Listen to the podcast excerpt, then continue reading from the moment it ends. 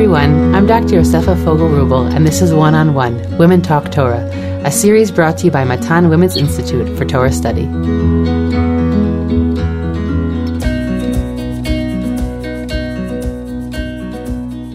Welcome back to our Parsha series on Matan's One on One podcast. Today I'll be speaking with Matan lecturer Dr. Adina Sternberg about Parshat Tetzaveh, specifically about Rashi's commentary on the Parsha. Adina, it's great to be here with you. Thank you for having me. So let's hear let's hear about Rashi. Okay, well, I want to talk about Rashi's character, but I want to do it through the topic of the Kohanim, the priests, and how they were chosen to be the nation's representative, um, worshiping God in the temple. Okay, um, now I'm not an expert on Rashi. I've learned him a bit, but I'm not an expert on Rashi. But the topic that interests me, and here Rashi comes in, is law and narrative uh, relations meaning how the law and the narrative, how they work together. Now, when I talk about law and narrative, um, there are two main issues in law narrative. One of them is how does the narrative of the Tanakh deal with the laws? For example, if you have the stories of Shaul and David and Solomon, how do the laws regarding the king work together with the narratives of actually having kings. But that's not what I'm talking about. No, I'm talking now about the fact that the laws of the Torah are, represent, are presented to us through the narrative, through a story. Meaning we don't have a textbook or a law book. We have a storybook that has in it laws. And it's interesting because we'd expect the Torah to be a book of laws that God gave the people of Israel. But instead, we have, we're telling us a story of how the laws were given, but more surprisingly, we're also told the story of how the laws were formed or how the laws were changed. So if, if I can think of an example from the story of the Exodus, so the example where all the halachot are given amidst the story of them leaving Mitzrayim, is that what sort of what you're getting at? Well, I'm saying that we have two things. We have one is we get the Ten Commandments, right? So the story is everybody came to Sinai and they had to get organized, and then they got a body of law. And the body of law was the Ten Commandments, okay? And then afterwards we have the body of law of Parshat Mishpatim all the laws that they were given. So those are laws that you have a body of law, you have a text, Sefer Brit, or Luchot Brit, and they're given, and we hear the story of how they're given. But what I'm talking now is something even more. Sometimes it sounds like the story is what causes the laws to become laws. So if I'm not talking about Exodus, I'm talking, for example, in the book of Bamidbar, we have the Midbar, we have the story of the daughters of Tzlofchad, or we have Pesach Sheni. And then it sounds like the lawgiver changes the law or updates the law in according to the story. So if we're talking about uh, the stories of Pesach Sheni and the daughters of Tzlofchad, it sounds like a certain kind of update, refining of the laws. We're okay with that. But in our parsha, in Parshat Tetzaveh, we talk about the dedication of the Kohanim. And that's where it becomes interesting, because we're not talking only about updating the law or refining the law, we're talking about changing the law, or at least according to Rashi. Okay, so what happens in this week's Parsha that you're speaking about specifically for all of us without a Tanakh open in front of us? Okay, so we're in Parshat Tetzaveh, which comes after Parshat Truma, in Parshat Truma, we learned the laws of the Mishkan, and in Parshat Tetzaveh, we learned of the dedication of the Kohanim. Oh, a few extra details of the Mishkan, but especially about the dedication of the Kohanim, their clothes, who they are, which is Aaron and his sons. Now, supposedly there's no problem, meaning if you read the Torah um, in sequence, you see we have we get the Torah at Har Sinai, and then Moshe goes up to Mount Sinai to get all kinds of extra laws. So he learns Parshat Mishpatim. And then he learns Parashat Truma and Tetzaveh. He learns of the Mishkan. He learns about the Kohanim. He comes down and he's about to give them the Torah, but there's a certain little detour because they've had the sin of the golden calf. But then he goes back to it and then they make the Mishkan and everything's okay. So that the way the text, the way the text is presented, supposedly there's no problem. But Rashi does something really weird. Rashi, it's not only Rashi, Rashi in accordance with Chazal, what he does is he says, okay, we're rewriting the book. Like sometimes I feel that the way Rashi tells us of how the book of Shmot is really supposed to be read is like when I had a, um, you know, every time I have a new child in the family, you feel like the whole, everything you knew about the family is just thrown up in the air and mm, yeah, then it, it falls gets shaken down. out. It's like the tablecloth. You shake out the tablecloth so then it can come back down on the table. Right, exactly. So, so when it comes down, it comes down differently. So Rashi sort of shakes up Sefer Shmot and he places it down differently than the way it's presented to us. Because the way we see it, again, Chet HaEgel comes already after God commanded about the Mishkan and about the Kohanim. But Rashi tells us, no, the story is different.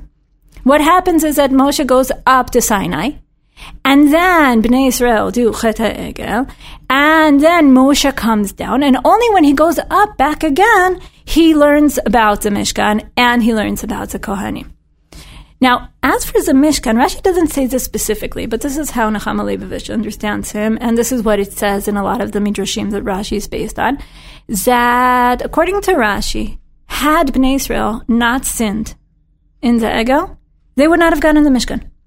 Yeah. The Mishkan is a reaction to Chet Egel. And we can explain it in different ways. It comes to atone for Zegel. It comes to, as a certain compromise. Ah, you need something physical. You need something you can see. Fine, we'll give you the Mishkan. Right?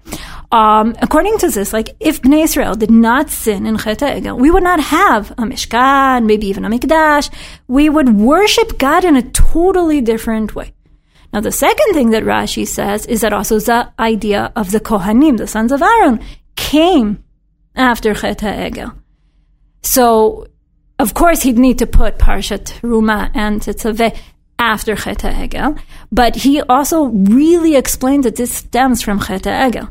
Because in Chet HaEgel, when the people made the golden calf, the tribe of Levi came to punish those who were sinning. Moshe says to him, מילאו ידיכם היום להשם, כי איש בבנו ובאחיו, ולתת עליכם היום ברכה. He says, you are going to fill your hands or dedicate yourself to Be, God be, inaug- be inaugurated. Yeah. Yeah. As, as servants of God. and servants of God because you did this. And, and Rashi understands from here that this is when the Levim were chosen to be um, the servants of God, to be our representatives. According to Rashi, and he writes this in a few places, the those who were supposed to worship God or supposed to be the ones sacrificing for the people of Israel were actually the firstborn. As we see in the story of Esav and Yaakov, the Rashi explains that Yaakov wanted to be the firstborn so that he'd get to be the one sacrificing. And Rashi says that at Matan Torah, those sacrificing were the firstborn. And he says different people were supposed to be worshiping God or being our representatives to worship God. And comes Chet HaEgel, and maybe even the firstborns were part of the sin, and they're rejected. They're out of the game. We need to choose somebody else instead. The Levim who uh, walked up and, and stood up for the task, they get to be now the tribe that worships God. So if I understand, you're, you're pointing, your first question, really, the main question, is this idea of, is God, according to Rashi, responding to what the people have done? And, and, and the response can also be new laws or new completely radical ideas. The smaller question that underlies this is also this question of chronology, right? That, that, that the specific point of how does the Mishkan come in? When did Moshe go up to, to Har Sinai? the luchot is also this question of chronology. Is the Torah telling us things in their proper order, or is the order being changed? Am I understanding that correctly? And that's where Rashi says, nope, that we don't have to preserve the chronology, right? He has to not preserve the chronology in order for his idea to, to work. Definitely, which makes it even more radical. Correct. Yes. Meaning, okay, everybody knows, you know, everyone who grew up in the religious school system and learned Rashi knows the law and mukdam u'meuchar b'Torah. Okay, so Rashi doesn't feel obligated to chronology. Sometimes it's really logical not to be obligated to Yeah. chronology. Sometimes we have flashbacks. Sometimes you can see that the dates don't work according to uh, regular chronology, and that's okay. You know, that's really There's a, fine. a, a choice, the way that Torah is organized, and chronology is not always at the top of the choice. exactly. Right. The thing is that I'm not quite sure what is the egg and what is the chicken, meaning what came first. Rashi's decision to understand the choice of the Kohanim to, and the building of the Mishkan to be a reaction to Chet HaEgel. And if so, you have to reorganize the text?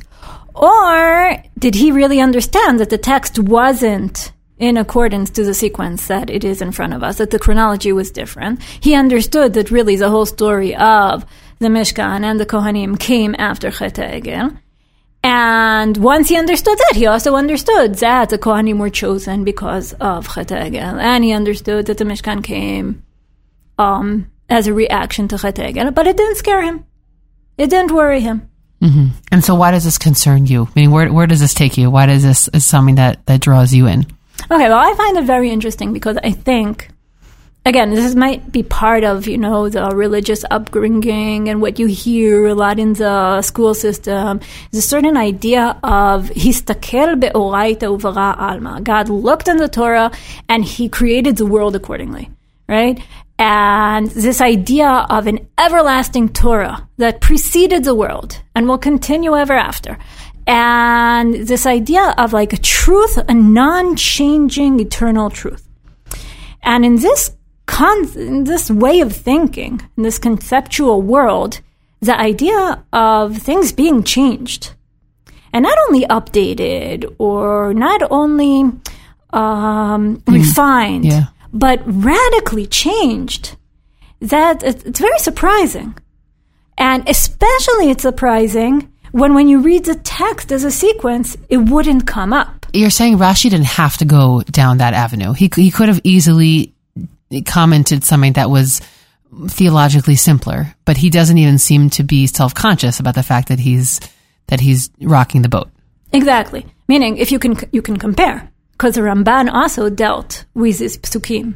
And Ramban says, okay, first there was Matan Torah, then Moshe learned about the Mishkan, and Moshe learned about the Kohanim, and then he came down, and then there was Chet Egel.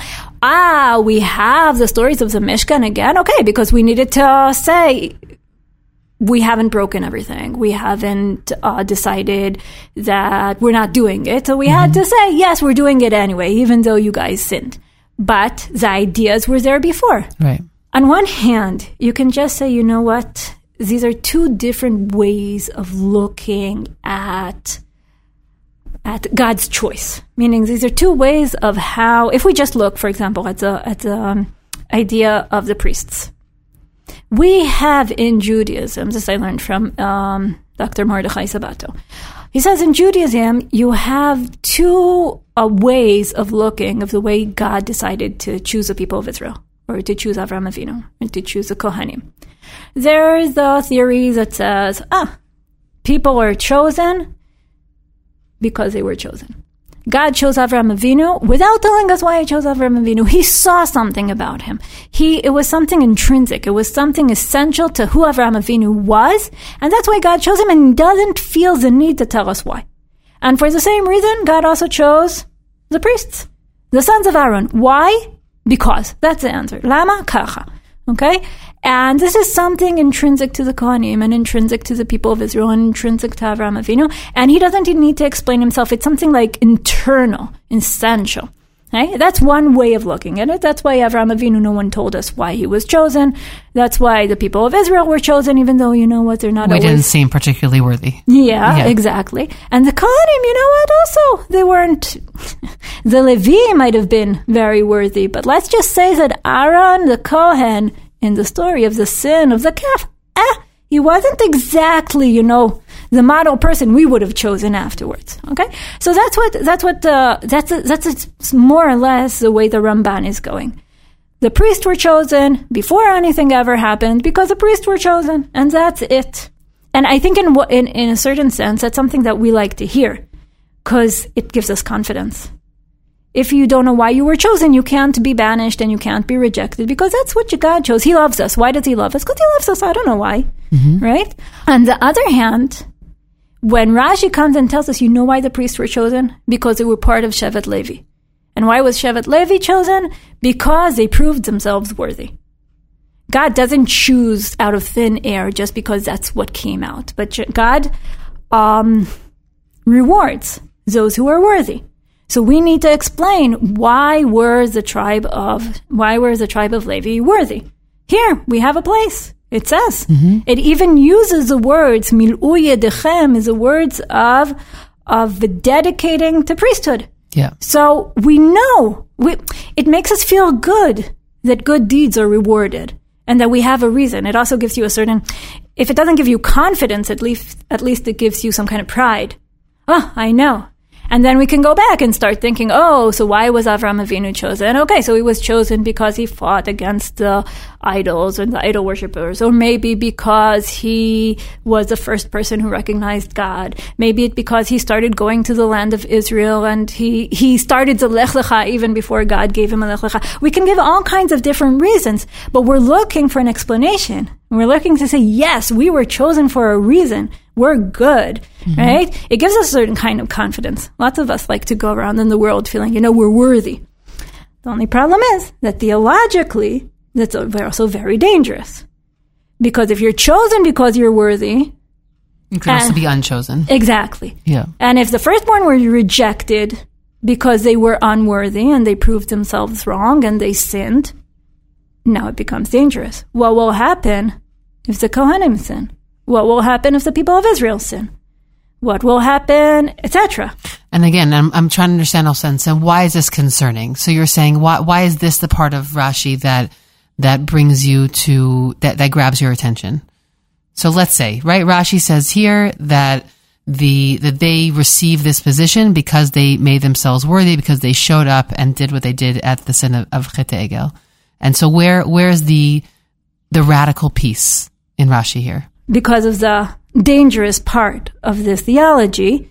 So even though it's very appealing on one hand, um, the dangerous part is why can't somebody come now and say, okay, the people of Israel also sinned. They were rejected. Somebody else was chosen instead. Meaning we don't want to go that far and give. He's, he's falling into the lion's den of, of Christian polemics, basically. Exactly. Mm-hmm. Which is surprising.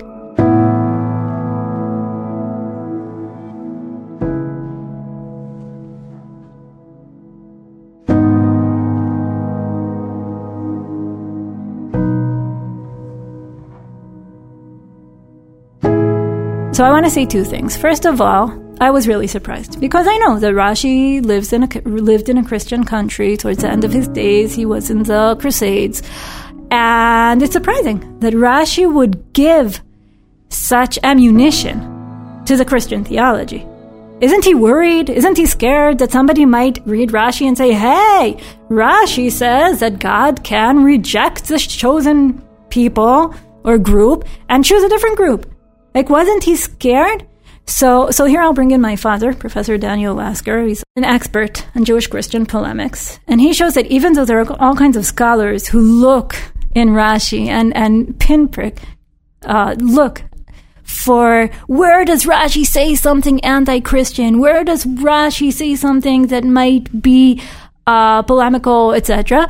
Um, he says Rashi doesn't do it much. Mm-hmm. And even when he does it, it's not a deep theological argument. It doesn't seem like he's really interested in their theology and all the intricacies. It's like that. It, it doesn't seem he's really worried about it. He's aware of it, mm-hmm. but he's not worried about it. Other commentators were much more worried about it. Even the Rambam who didn't live in Christian country, he was worried about it. He had to make sure that everybody knows that this Torah can't be changed. It's an everlasting Torah. Nothing will change. God gave it once, and He doesn't change His he has mind. to define the halachic status of, of Christians in general at that time, meaning the Rambam has overt uh, writings about about the Christian world. Right, and he also deals with their theology. Mm-hmm one of the things was the idea that the Torah can change and that God can change his mind and stuff like that. And Rambam won't agree. And Rashi, so we can first of all say, I think this proves my father's theory that Rashi doesn't really care. Was he witness to polemics in that sense? Do we know that? Was he living in, in his time? Was he, again, you know, the Ramban obviously was in the thick of things. Was Rashi, was he, so did he live during that time of that Renaissance? So a little bit later it started. Mm-hmm.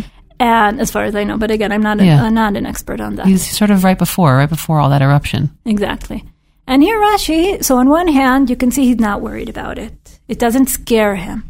He doesn't uh, care about it so much. Then, so we can see that he's not, he doesn't have this sur mira of picking his uh, commentary according to what might uh, play into somebody else's hands. And then you need to say, okay, but what is good about this theology? What does it give us? Mm-hmm. And what I find fascinating, even though I myself find it hard to accept this idea, but what I find fascinating is this idea of a dialogue between God and man. Now, Rashi here establishes this idea that the Torah, at least in the beginning, was still a little bit flexible. Mm-hmm. Not necessarily saying this about later on, but the Torah, at least in the beginning, was flexible. And God, when He decided to give Torah to man, He decided this Torah can be affected by man. He decided that he'll, His book is still being written throughout the process of giving it to the people of Israel. You can see it already in the fact that the Torah wasn't given all at once. Right? It was given in portions. It was given a bit in Egypt, and then a bit later in uh, um, in Marah, and then on Mount Sinai, and then in Ohel Moed. And it's it's being given in portions, like God, gi- God saving the um, the the right to put in changes. And he gives the law, and then he sees how it's received, and then he says, "Okay, so maybe we'll make it a little bit different." And and what Rashi is emphasizing is that the Torah is not only something given down to us by God and you know like thrown upon us and deal with it, but Torah was given within a dialogue. And it was given also in response to the reality in which it was being it was being handed down to. Exactly. Maybe what turns the Torah into being eternal is not the fact that it's not changing, but actually the fact that it does, in a sense, listen to to the reality. Mm-hmm. Now, I don't think Rashi would agree to change the Torah after it was given. Yeah. I, I think we need to be very careful. Even though Rashi is willing to say to to show us what happened and to explain what happened as a certain dialogue, he would still agree that the Torah at a certain point was sealed. That's not going to be changed. But as a theology, I think it still opens up the idea of Torah Shebel Peh. The idea of an evolving Torah the different ways of understanding it in different situations, the reality giving us new uh, glasses with which we look at the Torah. It the it it gives us a foundation for the idea of Torah Shebel as giving um, a lot of weight for the way people understand things, the way things are received, and the way. Um, so even if the Torah won't change, we still have a dialogue. Right. I think you're you're taking it in the in the specific context of law, perhaps, but I think that this has tremendous import also for a theological relationship with God, meaning just to take it on the spiritual level, that God, you know, puts things in this world and we have a tremendous impact on how that manifests itself in the world. And and that it's a relationship that impacts both sides, which is something that's funny for us to say because we aren't able to see how it impacts God. But I agree with you that the Tanakh puts forth a cer- certain theology, and you know Heschel is coming to mind, and others where you know God reaches out to us, and and we reach back out to God, and that impacts both sides ultimately. Um, and that you're speaking more in the sense of law, which you're saying makes you uncomfortable because you're saying later on, what does that mean theologically, right? That that's what we could talk about slow revelation or revelation in stages, which is something that has been taken to the halachic world Yeah. um, whether it's through the Rambam or much more recently through other more liberal thinkers. But this idea that we impact what God puts out there in the world or how it's received and then eventually how he then continues to contact the world is something that echoes both on the halachic and the theological uh, and spiritual levels, I think. It's true, yeah. You- When you think about it, when the Rambam, you know, talks about the Torah as not being changeable, because God is not changeable, his God is really very aloof and far away, and not one you can have a relationship with.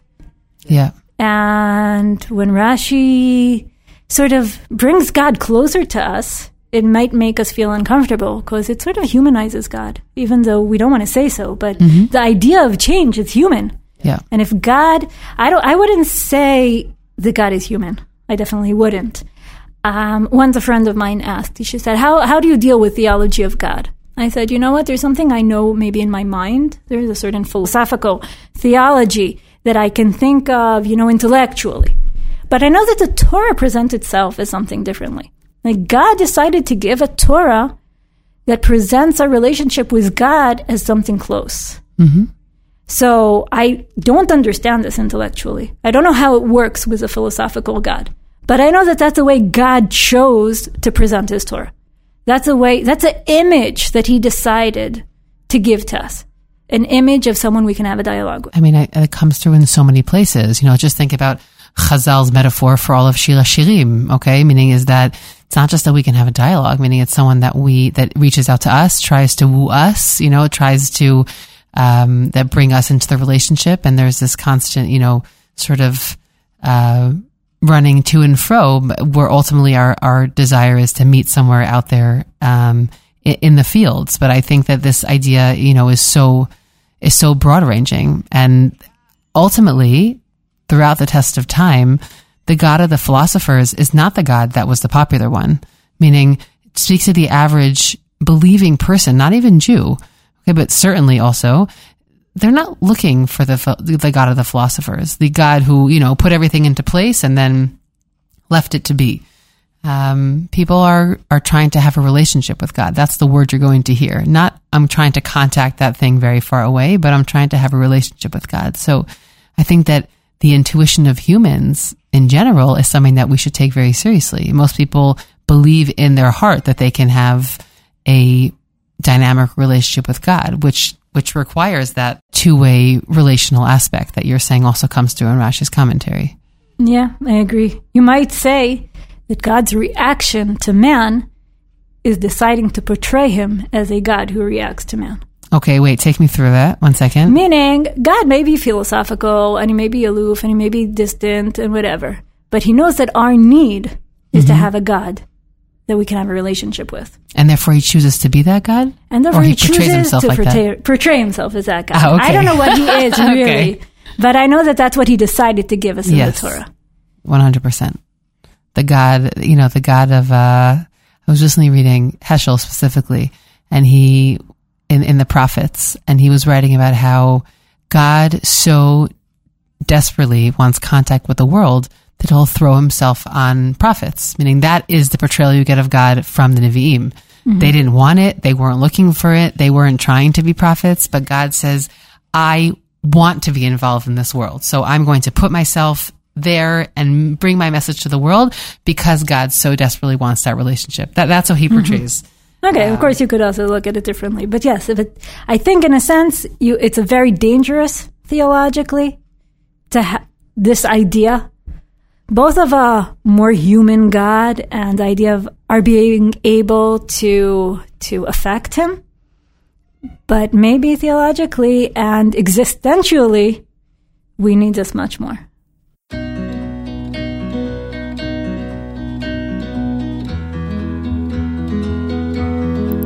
I hope you enjoyed this conversation as much as I did. I'm Dr. Yosefa Fogel-Wruble, and this is One on One Women Talk Torah, a series brought to you by Matan Women's Institute for Torah Study.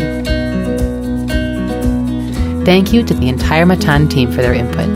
Please do One on One and Women's Torah Learning a small favor by sharing this podcast with family and friends so that we can reach new listeners.